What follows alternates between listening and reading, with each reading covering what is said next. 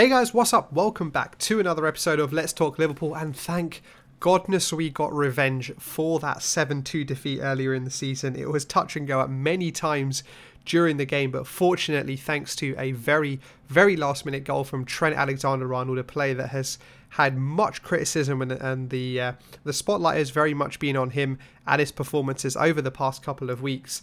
Uh, came up with the goods in the end in stoppage time to give us the victory and uh, yeah take us into the top four obviously before going into the Chelsea game. But what a game what a game. Going you know going into the game the players obviously would have remembered that defeat against Aston Villa. It was so it's become such an iconic result this season uh, and one that I'm sure well all Liverpool fans and I'm sure Liverpool players will be happy to see the back of, um, and for people to continue to now focus on this result and this positive win as as our last you know uh, match against Aston Villa rather than that really poor defeat. Going into the game, there were obviously a couple of changes uh, because of the, the, fact that the Real Madrid games are sandwiched um, around this Aston Villa game, um, with a very tough game and obviously a, a, an away game as well um, out in Madrid there were a couple of changes into the teams. James Milner came back into the team uh, for Naby Keita, and Roberto Firmino came in for Sadio Mane. Sadio Mane has probably looked like he's needed a bit of a rest. Uh, Diego Jota obviously played in midweek, and uh, Mo Salah as well. But we just we just don't have enough options off the bench to to rotate more than one of those. And and the way we've been playing, you know, we, we can't really tr- we don't really have the, the trust of, of any of the backup players um, to really make an impact. And I think that's we'll talk about that a little later on in today's episode. But I think that's been a, a big problem as well that, that hasn't really helped us get out of this this rut that we've been in for so long. But we'll talk about it a little, little later on. But first half was actually fairly positive from a Liverpool perspective. Um, you know, much has been said about our home form um, and the fact that we've you know we'd lost so many lost so many consecutive games at home. But we started off fairly well. We kept the ball really well. Roberto Firmino was getting in good positions, linking up the play. Um, we were we weren't necessarily forcing too many chances or forcing any great chances, but we were controlling the ball, controlling the possession. Aston Villa didn't look like they were really laying a glove on us. Um, and but you know we weren't really we it was it was almost like a sparring session. Let's say the first half or the first half an hour at least. Um, with both teams just feeling each other out, us obviously retaining more of the possession. Uh, this time around, I actually watched the game without crowd sound, and it really is eerie when you watch a game without crowd sound that it's literally deadly silent when you know a manager isn't barking at his players or uh, you know the goalkeeper is ushering his defenders out or, or whatever. And I completely I on one hand I get what Jurgen Klopp's saying about how our home form has been affected by uh, the lack of no fans. But for me that's really he's really fishing for excuses there. Um, uh, Jurgen Klopp and um, uh, yeah, but you can definitely tell it makes a big difference to the players, um, but also the intensity and the tempo of the games. I think also suffer not only for Liverpool but for all teams as a result of no fans. But after that kind of sparring session was over, um, you know, neither team really laid a proper glove on each other. Um, but it was Aston Villa who hadn't really threatened at all in, in the in the in the first parts of the game, who actually went on uh, and got the first goal. It was a um, Ollie Watkins got himself into a very good position in between Kabak and Phillips, a very intelligent position, um, and was able to take a touch and then fire it in with his left foot. Uh, it, you think Alisson possibly could have done better, but it was just it was quite close to him. Um, so when he went to dive down, you, it's, it's very difficult, I think, to dive straight down. It's almost easier to dive across. Uh, and I think because it was closer to him, that actually made it a little bit difficult. But nevertheless, having said that, I think he probably should have done better um, with that to to to stop it going in. But that was very much a shock. It was very frustrating. I know watching the game, given the fact that we had actually looked decent in, in the first half so far. We'd looked, you know, we'd looked fairly decent. Um, as I said, without really creating any too many clear cut chances, but looked good enough that you know you thought we we deserved the lead, or definitely didn't deserve to go behind. Um, but yeah, after after that, you could tell the players were a little bit deflated, um, as has been uh, you know as has been the case many many times this season, and it, it just felt like, oh here we go, it's one of those games again where we've dominated the ball, made some good chances, had some good possession, but ultimately when it's needed to count, we haven't taken our chances, and the opposition have have taken theirs. Uh, and I'm sure Aston Villa's main objective once they got that goal was to get into half time 1 0 up um, but we nearly, well, nearly didn't allow that to happen. a nice crossfield ball, ball by Trent.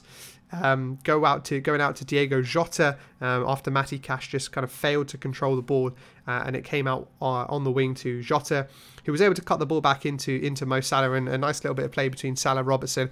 Got the ball out to Firmino, and he uh, has to be the luckiest strike. Like Firmino, Firmino is one of those really one of those players where he's got such good technique, but so often his he misplaces a pass or he his shooting is off or his like technique for a pass or a shot is just horrendous and and he he put this chance away but my god was it lucky. It was very very lucky. Um, but unfortunately well it did go in um, but unfortunately for us like has has been the case not only for us but for other teams as well um, a I don't even want to say incredibly close just a um, one of those VAR decisions that's just very difficult to explain. And you know, we talk about yes, football is a you know a well you know well loved sport and it's watched by many people around the world. But if you bring a neutral of the sport to watch that and you go, okay, explain what's wrong here, right? Even if you explain the offside rule to them, it just doesn't make sense. If it doesn't make sense to neutrals, it doesn't make sense to fans you know something something's got to change whether it's Arsene Wenger's you know daylight rule or whether it's a, a specific thickness of a line or or whatever it is or if it's actually just having a camera in line with the action rather than looking at it at an angle. And you can never like you can never if if we as fans and pundits and everyone and commentators can look at that going we have no idea how can someone definitively make a decision. And when they're definitively making a decision, they are saying without doubt. They are making a, a, decision that has no doubt in it that that player is offside. And I just don't think that is the case. And and that is a problem, right? The technology technology, the, the, the, the picture is the picture, whatever. But how can they all of those kind of factors that feed into it how can they take all of those and still determine that there is they can make a definitive decision? And that's what's crazy. But that was a real hammer blow and that could have really negatively affected us going into the second half. And i'm sure aston villa would have been very happy and, and that Dean Smith I'm sure would have built on that in his halftime team talk going look guys we, we got away with it this time round but um, we may not get around with may not get away with it next time. Um, but you know they were still leading. But we came out in the second half, I think, with a good intensity.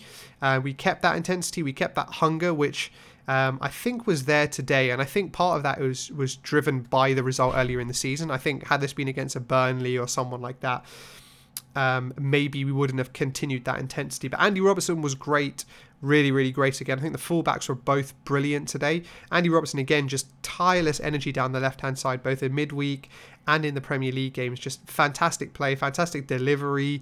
Um, obviously, he got the assist for the Mo Salah goal, which we'll talk about in a second, but just great play from the fullbacks. Obviously, with Trent getting the goal as well. But we did get that goal in the second half. Um, it was, again, as I said, a great um, run from Andy Robertson from deep. Diego Jota with a first time ball into Andy Robertson, which I think is really huge and really important. Sometimes when Andy Robertson makes that overlapping run, it's either James Milner or Sadio Mane or someone like that on the wing. And there's often a touch or, or a touch inside or or an extra touch which just allows the defenders to get a get a bit of a run or get in right position against Andy Robertson. But when it's first time and he's flying like he does so often, he becomes very difficult to stop. And it was a great shot, uh, and Mo Salah doing exactly what he needed to, following in and just being able to nod into an empty net. And after that, Aston Villa, I think, woke up a bit. I think they realised that it was one all, but they realised actually, like maybe some other teams have against us playing against us this season, that if they just, you know, played a bit more progressive, played a bit higher up the pitch, got in our faces a little bit, they can make some chances. And we saw that with uh, Trezeguet's chance, which he lifted with the outside of his foot, but fortunately for us, clipped the inside of the post, but came across the goal, uh, and he wasn't able to turn in the header. But I think that gave them a bit of, bit of confidence to go. Actually, we want to go and win out this win this game. And I think for Liverpool, it was fortunate that that only came when it got to one all, um, and that Aston Villa didn't start the game thinking that because I definitely thought they could have caused us more problems. But as they became a bit more progressive, and with our substitutions that we made as well, it just left a little bit of space. Uh, they were pressing a bit higher, which meant that we did give the ball away a couple of times, even when players like Thiago came on. But inevitably that left a bit more space for the likes of Jota, for Mane, and for Salah as well. And the breakthrough did come in stoppage time. Fortunately for us, um, it was a Alexander Arnold kind of carried on running from the right and was cutting inside, cutting inside, cutting inside, um, and uh, ended up essentially in a kind of the left back position. Uh, the ball made its way back out to Thiago, who who laid it off to Shaqiri, who had just come on. The two substitutes linking up. Uh, great cross by Shaqiri into the box, and Thiago with a fantastic uh, snapshot finish, um, and it was just it was, it was it was a very very good finish.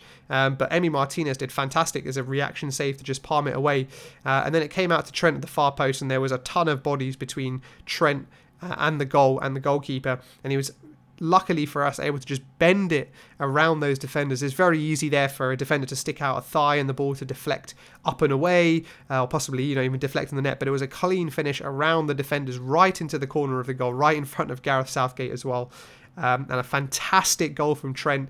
And again, he had a tough he had a tough game against Real Madrid in the week. But again, like he responded against Arsenal, he responded again here. And um, you know, there's been lots talked about him with England. No other right back is scoring that goal for England.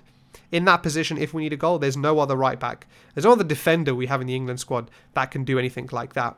And so I'm really happy for him, um, and obviously to do it in front of Gareth Southgate as well. I think Gareth Southgate is going to have uh, a lot to explain for if he if he now doesn't include uh, Trent in his in his England squad. But just want to talk on to the point I mentioned right at the beginning of this episode around the the the players on the on the bench and how they have just been unable to really make an impact for us this season and help us get out of the hole. So the likes of Oxlade-Chamberlain, the likes of Tsimikas, the likes of Origi, the likes of Keita, who, who I know has been injured, but and even the likes of Shaqiri, there just hasn't been enough from those players when they have been given the rare opportunities they have this season to really imprint themselves into the team. Now, all of the positions were really up for grabs based on how bad we've been playing. Um, but those players just, I, I don't know, for me this season, and a lot of them had been affected by injury, but just didn't really take their chances. And I think which made our life uh, definitely a lot more difficult um, when we were going through this rough patch because we just didn't have any alternative. We had to keep just ramming the same thing down our opposition's throats. But guys, let's end off with the shout out to Klopp. And the shout out to Klopp today is going to be try the four at top. We used it against Arsenal. It worked well. It got us the win there. But today, Klopp decided to take off Firmino and bring on Mane, which I thought was a slightly puzzling decision. Um, given the fact that we needed a goal and we needed to win. Um, so yeah, the shout out to Klopp is to use that front four a bit more a bit more often. But that's it for this episode, guys. I hope you enjoyed this one. Make sure to subscribe if you're not already and follow and all of that good stuff. And I'll catch you guys on the next episode.